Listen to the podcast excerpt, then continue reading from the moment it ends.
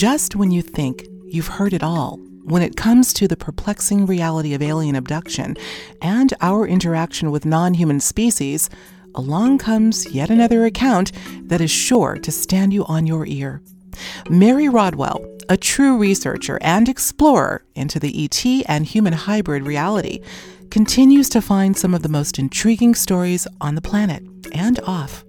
This time she shares with us her communication with a family in Brazil, all of whom have had multiple interactions with non-human intelligence. But is this family dynamic an isolated incident or more common than we may think? Let's hear what Mary had to say. It is always a pleasure to have on Higher Journeys my friend, my colleague, and someone who always manages to put a smile on my face, and that's Mary Rodwell. You know, I have a little secret for you all out there who know Mary as a serious, no-nonsense, in-depth researcher, which she certainly is. But I have to tell you, she's also really funny. I mean, this woman has a wit and humor like I've never seen.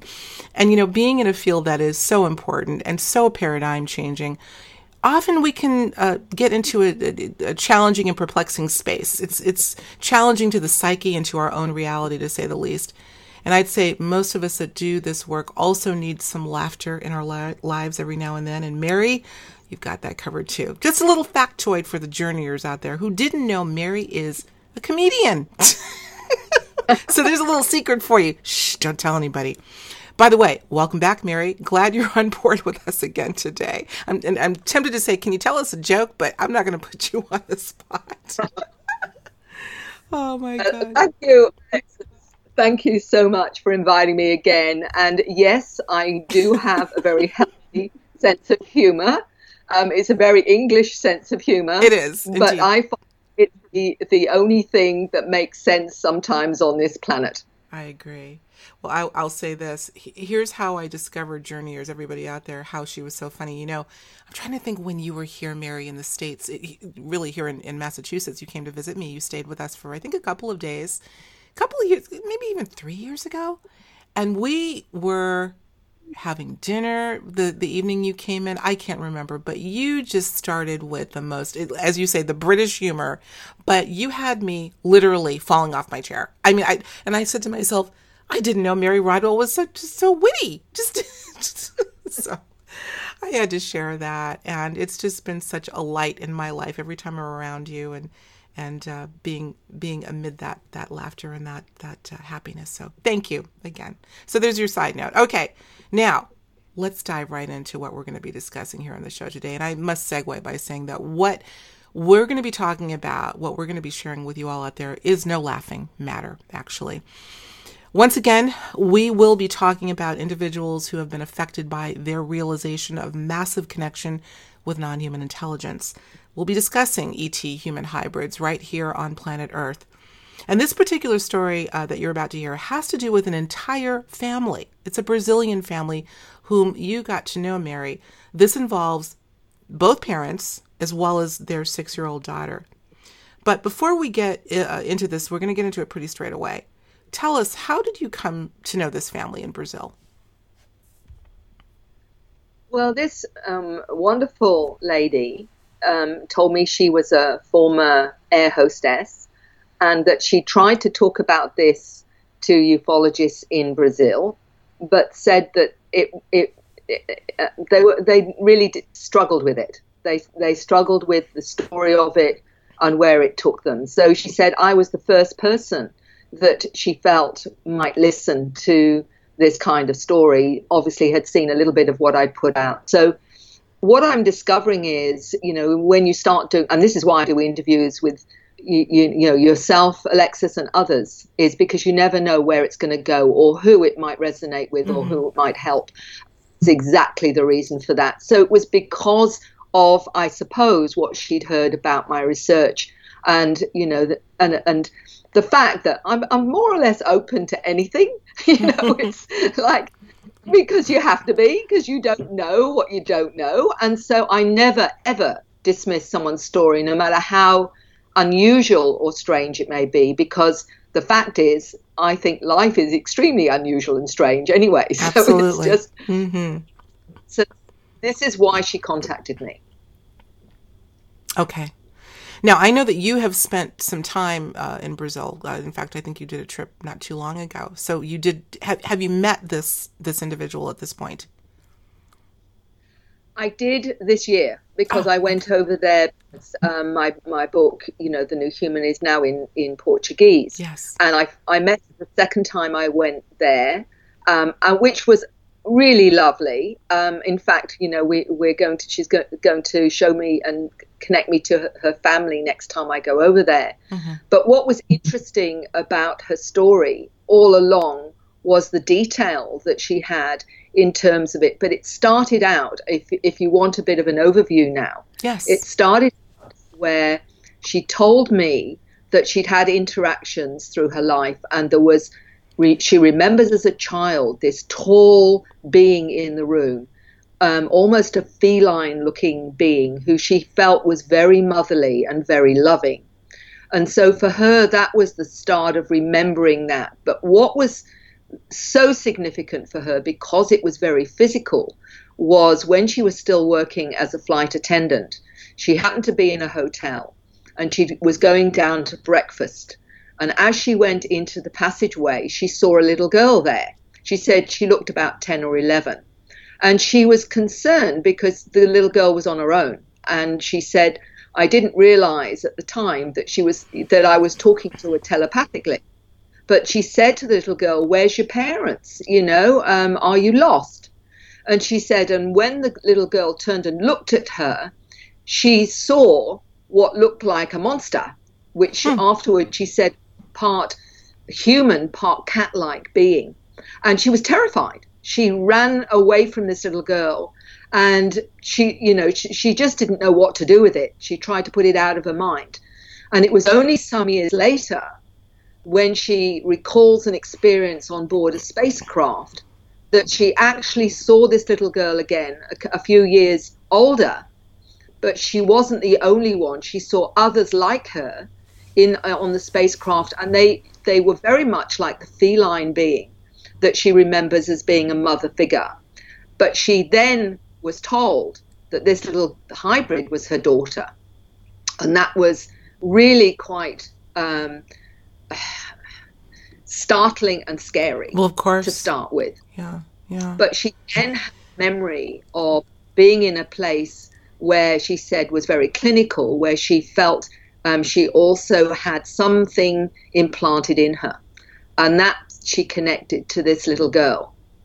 But what is the follow-up of that is only recently she went up on board craft and she saw her human daughter, her 6-year-old human daughter, playing with her hybrid daughter on board craft. Okay. And this was, quite, this really brought this to a whole new level, that sure. She's actually seeing her human daughter. But what was then, and then this is very recent now in terms of her experiences, she then discovered that it was in her head. Your daughter's a hybrid, but she's talking about the 6-year-old human daughter. Your daughter's a hybrid. And she didn't know what to make of it until 2 days later, her husband woke up in the middle of the night and actually said to her, you realize our daughter is a hybrid. And she said, how do you know that? And he said to her, I saw her out of body and she has a mantis form. My goodness. So you can imagine that this is completely exploded, right, in terms of a whole new level of understanding. Absolutely. I mean, we're talking about independent corroboration, for one, because she had received this information in some form or fashion. You had sent me a note, obviously, so I had some bullet points on what had gone down here. I did not realize that there was yet this other individual that she saw at the hotel, I believe, in addition to the daughter. Now, so here's my next question. You've answered already so many questions that I had for you, but what about the father, Mary, in terms of his own experiences. And one of the questions I had for you already answered is, did the mother have some prior experiences? Clearly, that's the case. What about the father? Independent of the message that he received about seeing his 6-year-old daughter in the out-of-body state, have you discovered whether he has some history of encounters? Well, absolutely. What was also part of this incredible account was when she told me that only recently, when her husband got really upset, she saw what looked like a reptilian. And she said her husband sort of shifted and looked like he changed. And it was only when he got angry. She said, he's actually a really loving husband. But she said when he got really angry, he suddenly shifted and looked like that. And she actually said to him, when you get really angry sometimes, this is what I'm seeing. And he said, well, actually, I know, because I've seen it in myself when I've looked in the mirror. And so there's no doubt for him also that he's having experiences, because she told me recently they both one night woke up and saw this being in the bedroom. They both saw it together. And there were strange effects in the room. Doors moved. The door looked like it was moving. Lights were blinking. And the being they both saw was looked about 35, with silver hair, strange eyes. And he actually had this blue and purple rays coming out of his hand. But they both saw this being at the same time. So this was a joint experience. Mm-hmm.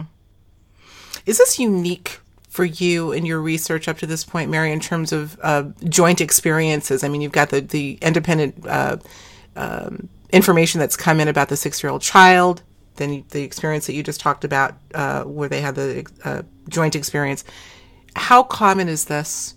I say common, but how rare is it, I guess, is maybe the best way to phrase the question, of two or more people experiencing the same thing? Because look, I have heard so many stories, particularly in a bedroom, let's say, where there is a visitor, and invariably, not in all cases, but in many, one of the partners that's in bed won't even be able to be woken up, let alone see anything.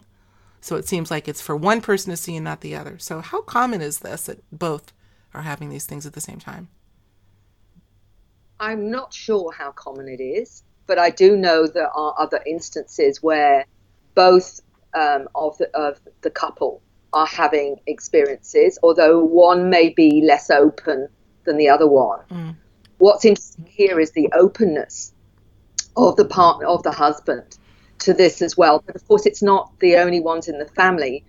What we're discovering is one of the daughters is seeing a being as well, and she describes this being as being a pixie-like being that she sees, that teaches her things. She's got something in the forehead that she's drawn the being. I've actually got a picture of the being that I'm going to be showing at the conference, at the Cosmic Consciousness Conference in Uluru. Yes. Mm.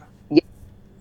So I've got a picture of the being, because I asked if the daughter, who's had experiences herself, whether she would draw the being, because I find it very powerful for people to actually see the kinds of beings, and if they've drawn them themselves, there's an integrity to that, that you can actually get a real sense of what's going on. Mm-hmm. But the interesting thing is also that they've got a son, and the son has this connection to lion beings.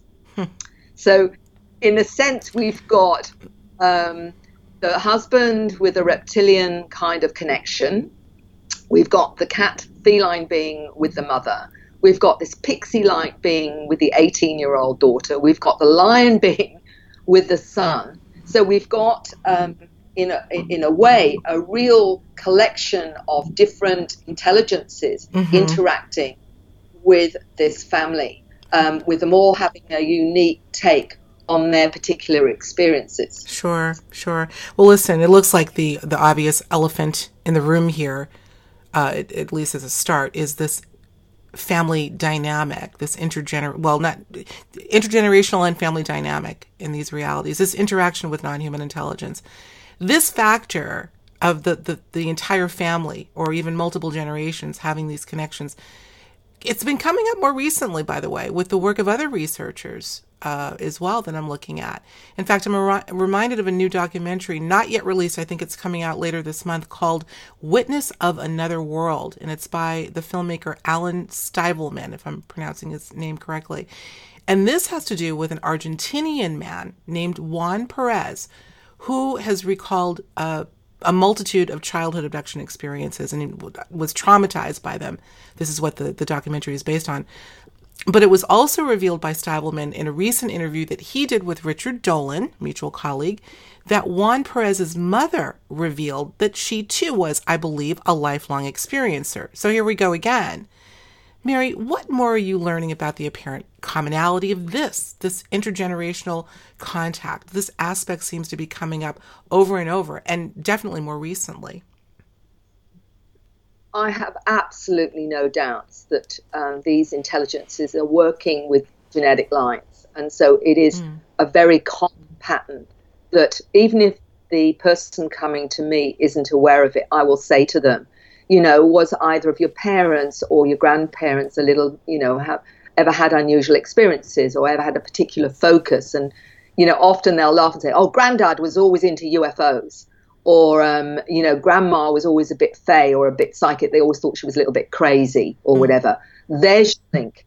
Right away, there's your link. What it's showing is the grandmother was multidimensionally aware or she was, intuitive, which actually shows that on some level she was being, she was having some kind of interaction or whatever. I always know when they've got some member of the family that has this kind of experience or is, a bit clairvoyant or a bit intuitive, that's where it may be. And it may be both parents or it can be one particular family line. Right. I was just going to ask that. Yeah. Okay.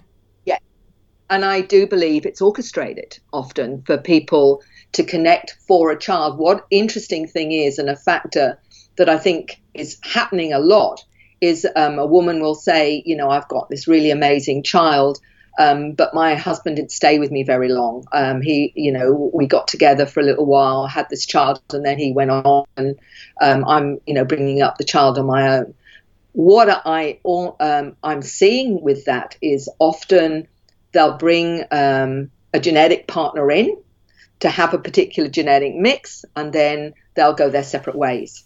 Mm-hmm. And this is an interesting one because I've come across that a lot. And it's almost like they've come in to provide the genetic mix and that's all they're needed for. And they go off and continue on having a different kind of life. And the mother then will be bringing up the child. This is very common.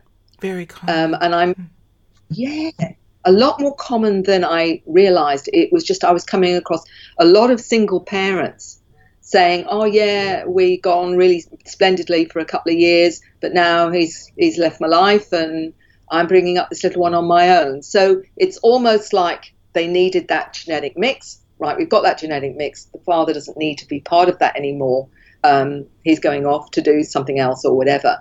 What that is really saying to me is, them being very clear of the kind of genetics they're looking for in a particular child, but not necessarily for the upbringing, which may be left with the mother or whatever. Listen, this brings up so many questions, Mary, in terms of orchestration and to what extent third parties may be orchestrating our lives, which leads me to the question of free will. This is opening up Pandora's box. I'm going to tell you, this is going in a direction I hadn't planned. I want to come back to the Brazilian family specifically, but if this is something that's cropping up in your research, more than just a notion, what are we dealing with here? And I don't even expect you to answer it, but let's explore that. I mean, we're talking about I don't want to be hasty and say interference because maybe it's part of our contract and our agreement, but this dynamic puts a whole nother slant on free will, it seems. Does it not? On one level, that's exactly what it appears to be, but there's another level to this. Okay. And the way that I work and the way that I've understood, because as you know, I do hypnosis and I work with people who will explore past lives. One of the interesting things that comes through when they move from one life into another one, like this present one, they will tell me about how they have chosen their life path. In other words, their parents, their siblings, the challenges that they will have on this planet in this particular life path. So if it's orchestrated, I believe, by the soul. The soul itself is saying, right, I need to grow in certain areas, I've got a mission to do, etc. How can I create the right environment for my learning, for my growth, for my mission? So in that sense, it's the soul orchestrating the contract to do this. Mm-hmm. The difference free will, as I've come to understand it, and everyone will have their own way of understanding free will. My understanding of free will is that when you experience something challenging or whatever, you have a choice to see it in one of two ways, either as a silver lining or as a victim. Mm-hmm. So your choice is your attitude to it. Sure. That is where this is. That's how I've come to understand. I don't know if I'm correct, but for me, that sort of works for me. Working with the fact that I've met many people when I've taken them through a past life and we've got to the point of their death, they will experience that death where they see themselves dying of a heart attack or starvation or whatever it is in that lifetime. When they come through the death sequence, I will say to them, so what have you learned in that lifetime? And they may say, well, I learned about limits, I learned about compassion, or I learned about X, Y, and Z. They are very aware of what they've gained as a soul through that life experience. Mm-hmm. And this is how I've come to this conclusion, is that we literally are orchestrating it. And when you've got, as I have many times, I've talked to children, and when they talk about their past lives, and one recently, a 10-year-old was saying to me, I was a will-o'-the-wisp by spirit, and I decided to have a lifetime on this planet. I looked at the life that I wanted and I chose, and then I found myself in mummy's tummy. Now, you can take that or leave that, but that is another way I'm seeing them understanding and what they've experienced with the beings, etc. And Tracy Taylor, as you know, is in both my books. Mm-hmm. And she... she mentioned her interaction with the Greys and said, I didn't realize initially because of the fear, but afterwards I realized I had a contract with them. The contract was that I would allow them some genetic material, and for that they would assist me with my psychic gifts. Mm-hmm. So her understanding was there was a contract with these beings. So, this is how I'm getting a bigger picture, which takes you out of one level of human understanding into the spiritual understanding of the bigger picture of how many souls are coming to this planet with a mandate. They're coming from other dimensions, as well as these other galaxies and universes, and they're coming with certain skills and going through a certain experience to assist to, if you like, so that they can carry out their mission both as a soul, but also the mission that is helping this planet evolve. So my perspective has been from that level of understanding, sure. Although, for somebody else, that may not work, and I don't expect it necessarily to work for everyone. Right. Thank you for that. Very well said. Well, let's go back to this Brazilian family. Now, I want to try to keep track of how many. I was under the assumption that there was just the one child, but you're saying that there's a teenage daughter, a son. So is it 3 kids in total? They've got 4 children. They have 4 children. Yeah. Okay, I missed one. And what you're saying is that each and every member of this family has a connection and or is a hybrid themselves. Was there anyone else identified as a hybrid besides the 6-year-old child? And forgive me, folks, I'm losing my voice. We're recording this at the end of the day, so I'm a little hoarse. I may have to clear my throat. I'm sorry, Mary. Go ahead. Anybody else in this family that identified or discovered that they may too be of mixed DNA? The only one that both parents were told and identified was the 6-year-old daughter. And then it was only because father saw his daughter out of body, and she had a mantid form, but he knew it was her daughter. But he knew it was his daughter. But what was interesting with the eldest daughter, the being that she's seeing, she said, and she described her saying her hair was white. There was a blue stone in the forehead. She had a pixie.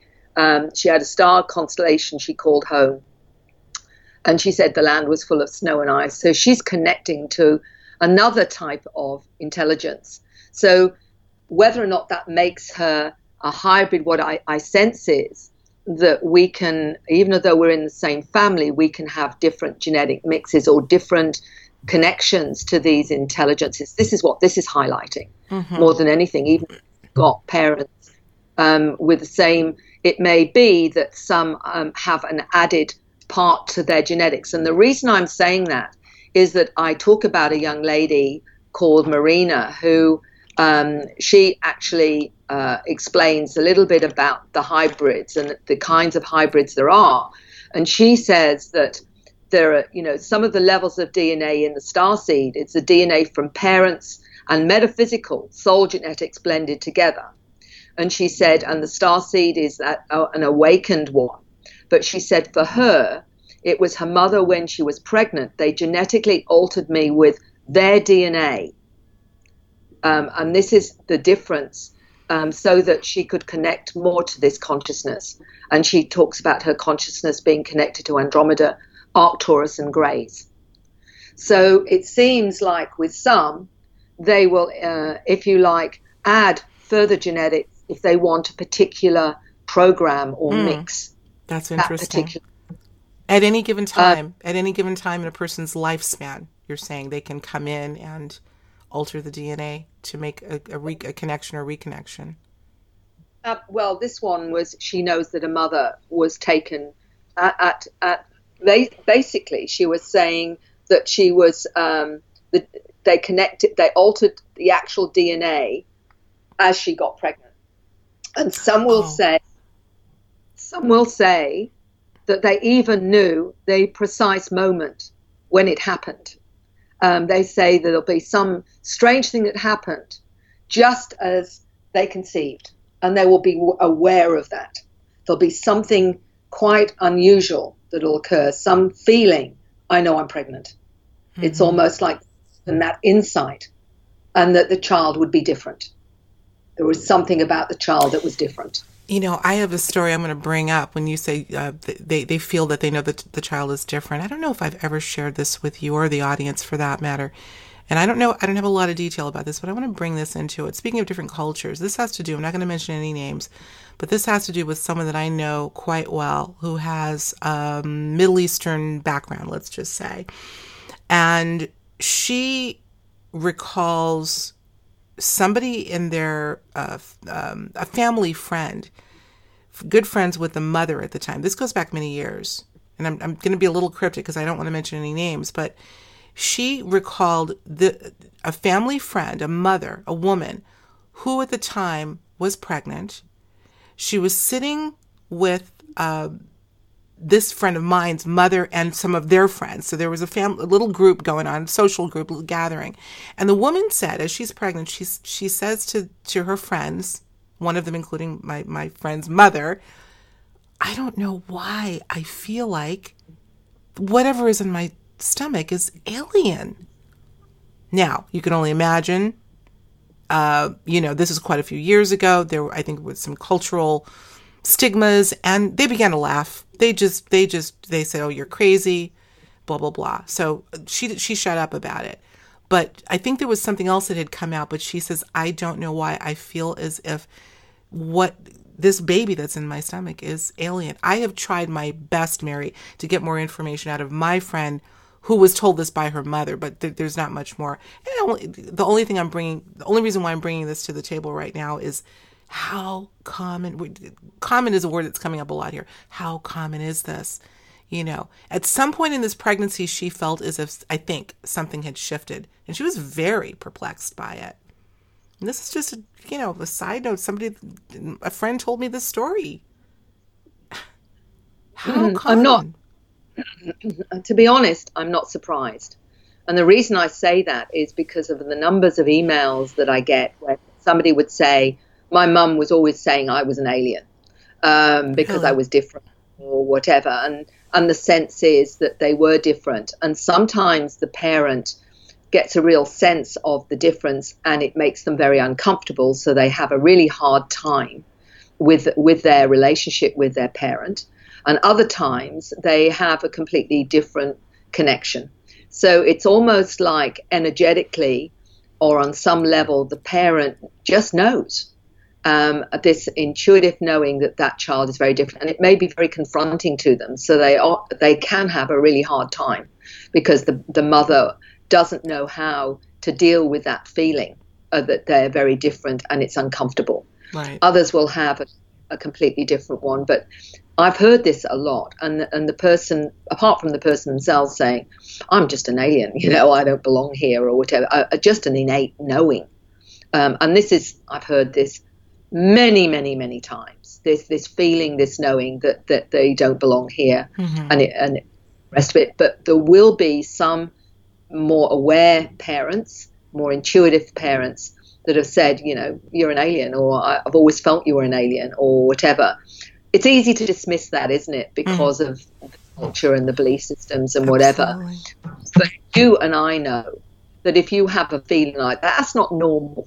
Normally we don't go around feeling we're an alien as such, but the average human, at least, mm-hmm. doesn't feel that. So if the sense of that, then that's telling you something. It is actually telling you something. And I believe that people should listen to those feelings of sensing and knowing. And I think it's a lot more common than people realize. I absolutely agree with you. I spoke about this in Australia last year, is this perhaps being, we're talking more about general contact, if you can call it general. I don't know if there's anything general about it, but it being far more ubiquitous than we know. But how deep does this go? I'm reminded of another documentary that was made about a year or so ago by a dear friend of mine. Jack Roth. Oh my God, it's late and I'm forgetting names. Jack Roth, shout out to you. Who he and his partner, John Semple, made the film. Oh, and I'm going to forget it. I'm really bad. Help me here, Mary. Is it The Seeding? I think The Seeding. The Seeding. Yeah. Absolutely. Yeah. I'm having a brain fart. That's what they call it today. Today it's brain fart day. Sorry, guys. Yeah. Anyway. This documentary is brilliant. In fact, I'll put a link to the interview that I did with both Jack and John. The Seeding. That's absolutely correct. This was a follow-up to their movie with the Stan Romanoff story. But a lot of this had also to do with impregnation, with altered DNA. We both know quite a few of the individuals that were interviewed in that film. Again, the common denominator seems to be it's happening a lot. It's happening a lot. We're going off the beaten path a little bit, but I just feel like I want to follow this trajectory a little bit, Mary. Why do you think, and I know this is a fairly common question, why is there such secrecy? Or why are we left to put the pieces together for ourselves on this? Why aren't we seeing things for what they are? If this is happening, why isn't this more a transparent phenomenon, you think, to all of these individuals? What gives there? That's a hard one. Yeah. And again, I know. I go back to what is the soul mandate, and I think that if we've incarnated at this time where there's going to be a huge shift in the paradigm, I believe soon, with a truth embargo, we live on a planet where a lot of the truth of who we are, what we are, in terms of our origins and history, is hidden from us. We're lied to on a constant basis. So we've come to a planet, I believe, almost like spiritual warriors, to actually change the system and to change the power structure on this planet to one of transparency and truth, and to be all that we can be. What we've got encoded in our DNA, I believe, will make us, amazingly, we'd be super beings, literally, because mm-hmm. We have the ability to be amazing, but we're being suppressed. All of this is being suppressed. So I think we've come in to go through a process of understanding the status quo, so that through our own experiences of the hidden agendas and whatever, the fact that we are lied to, et cetera, it's all part of us understanding what's going on, so we can then start to change it, so that we can actually bring in the fact that we are amazing beings and that we can challenge this system and we can change it. This is why all the new children are coming in that I talk about in The New Human. They've come in with this heightened awareness so that they can change the system. But if they came in too early, then they would be even more suppressed. It's got to be about timing. So for some of us, our soul journey is to go through a process of gradual unfolding. For some of us, it's a far speedier, depending on what our mandate is, what our job is, if you like, as we've come to this with the mission, if you want to put it that way. So for each soul, we've got a soul, we've got a mandate for our soul to grow spiritually, but we've also got a mandate to help the planet and human consciousness as well. So there's a double mandate there, and so each one has if you like, that program that they need to go through. So why is it hidden? It's hidden to allow us to experience.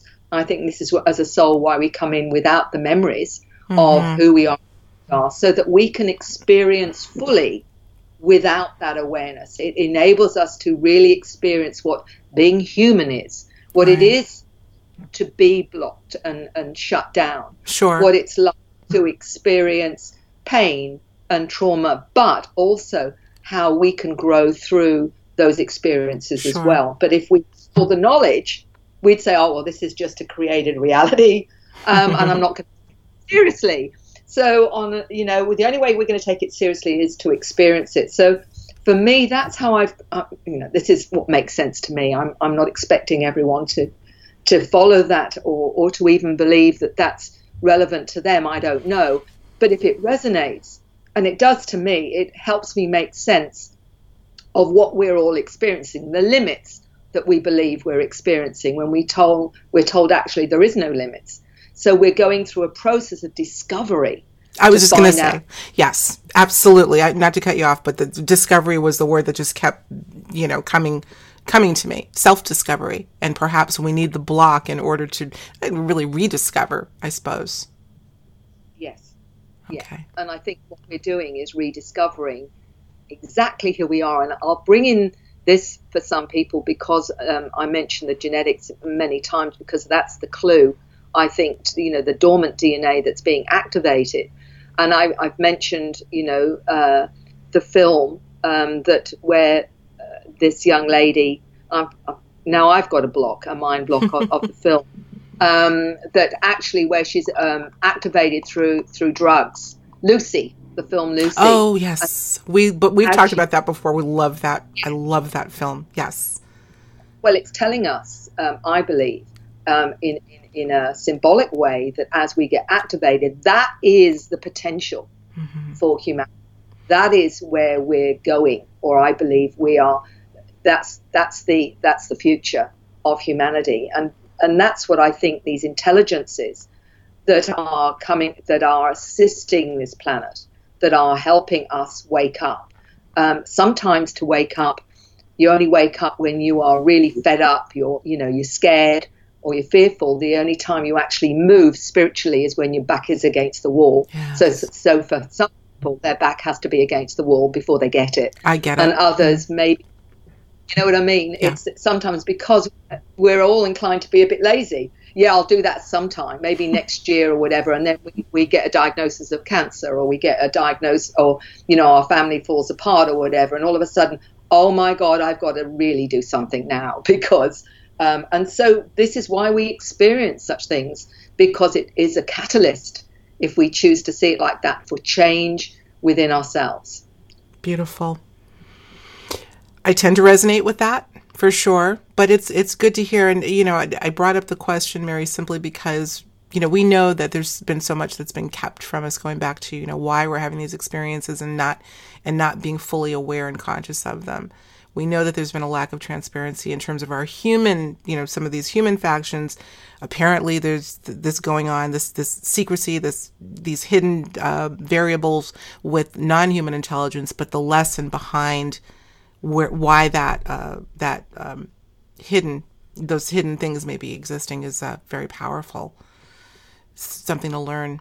I'm going to repeat again. I'm sorry, I'm going to say it again. Tom Campbell's Entropy Reduction Trainer for Souls. It's tough stuff here, guys, but there's something to be gained and gleaned from learning and making changes based on what we've learned. Trainers for maybe becoming Lucy one day. I think I'm going to watch that again, by the way. I love that movie. I love it so much. Wow. Listen, I can't believe it. We're winding down. We only got about 5 or 6 minutes left. There are a couple of things I'm not going to be able to get to, but I want to just touch back on this Brazilian family. You're going to be speaking. I'm so delighted to say that both of us are going to be speaking, sharing the stage coming up next January in Uluru. I'll be back there once again in Australia for the Cosmic Consciousness Conference. And you're going to be going into more depth about this Brazilian family. You brought it up very briefly. You're going to have some visuals. For those looking to attend or maybe thinking about attending this great conference in Uluru, tell us a little bit more about what they can expect from your talk there, including the Brazilian family. Well, I've got a lot of new information from the children and how they're coming to assist this planet. I'm also going to help, or at least share a little bit for the parents that are wanting to understand a little bit more about how they can help their children. Excellent. With that as well. That's important. That's really important in terms of because of where we need to go with these children, how we can support them to do what they've come here to do. So it will be a mix of both of those main focus. Okay, great. I know everyone's going to want to hear more about the Brazilian family. I mean, you have so many stories, so many things, and it's, again, connecting dots. And I know that you're brilliant in doing that, Mary, and all of the cases that you've taken and all the different dimensions. You are so keen at seeing the common threads that are running throughout, and I'm just grateful that you and I have been able to mete out some of those common threads in the course of our conversation. So I thank you for that. Anything else you want to share about the Brazilian family before we leave it and leave the show for today? Any other little point that, so let me ask you this, have you written anything down where people can go? Are there any articles that you've written about this particular case, or is this still sort of emerging and developing? It's still emerging and developing. What's been interesting is since I've spoken with her and she's mentioned another lady because they're very much into spiritism in Brazil. And this lady, spiritual perspective, came up to her and said, "You've had encounters, haven't you?"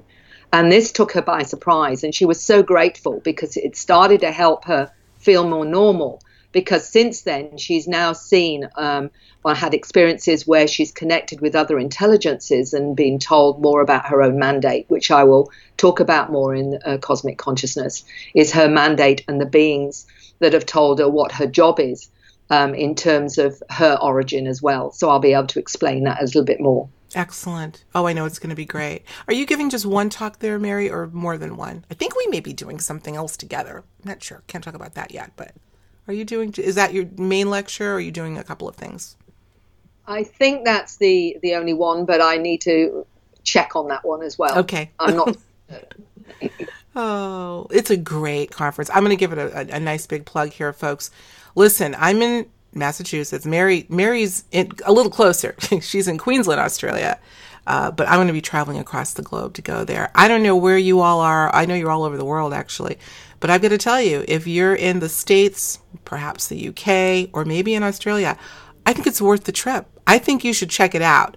I want you to go to cosmicconsciousness.com.au. You will see all of the details there. I believe you can register there. I'm not sure, but I know you're going to get everything you need there, and you can decide from there.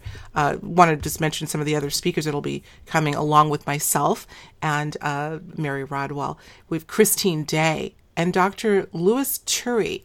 Rebecca Hardcastle-Wright, who I love, Tracy Ash, who Tracy and I were both there last year, as well as Martin Kenny from the UK. And there are more. There are many more, but it's a great lineup. And listen, I've got to give a shout out to the conference organizers. I just love Catherine. Hey, Catherine Hand, and Mick Turner, who always put on a spectacular event with Cosmic Consciousness. So I hope you all will check it out again, cosmicconsciousness.com.au. Mary's going to have, and by the way, Mary, I love your lectures. I've seen so many at this point, and they're all always new information, great visuals. a dot connecting exercise, and I know it's going to be chock full of great information. And I can't wait to find out what else is revealed once you get there, not only with the Brazilian family, but some of the other families, children that you're working with. So I'm sure there'll be a lot more. So any last words, any parting words before we end this discussion today from you, Mary? All I can say is that we live in amazing times, and whenever it starts to look a bit dark out there in terms of the global events, just remember that we've come here to be part of the shift and the change, and that everything will change, and it will be something that we've desired to be here for as a soul. And quite honestly, you've come at a really exciting and special time. So keep on with the hope, because I believe that everything will change and we're part of it. I love it. I know that's what drives you. We've had some deep conversations. They're all deep, and some of them have had some dark elements. But at the end of the day, the silver lining is what wins out. And you hold on tight to that silver lining, and it's a thick lining. It's a big one. So thank you for that, Mary. We can't hear that enough. Mary Rodwell, you know what I call you, my mum. I just love you. Always a pleasure to have you. And always a pleasure to have all of you out there, journeyers. Thank you so much for listening. And again, head over to cosmicconsciousness.com.au if you're interested in attending this conference, as well as Mary's website. Hey, you've changed your website, by the way, right? It's no longer acern.com.au, right? Tell us the website so people can go to see you too. Yeah, it is acern as well. Ah, okay. But also there's the alienlady.com.au as well, but maryrodwell.com. All of them, you'll find me through any of the websites. Very good. We'll make sure to have at least one of them linked, maybe all of them, so we can check out, or you can check out Mary's great work. Once again, Mary, thank you again for gracing us with your presence. Always a pleasure. And we thank you, journeyers, for joining us once again for this episode of Higher Journeys. We'll talk to you real soon. Take care.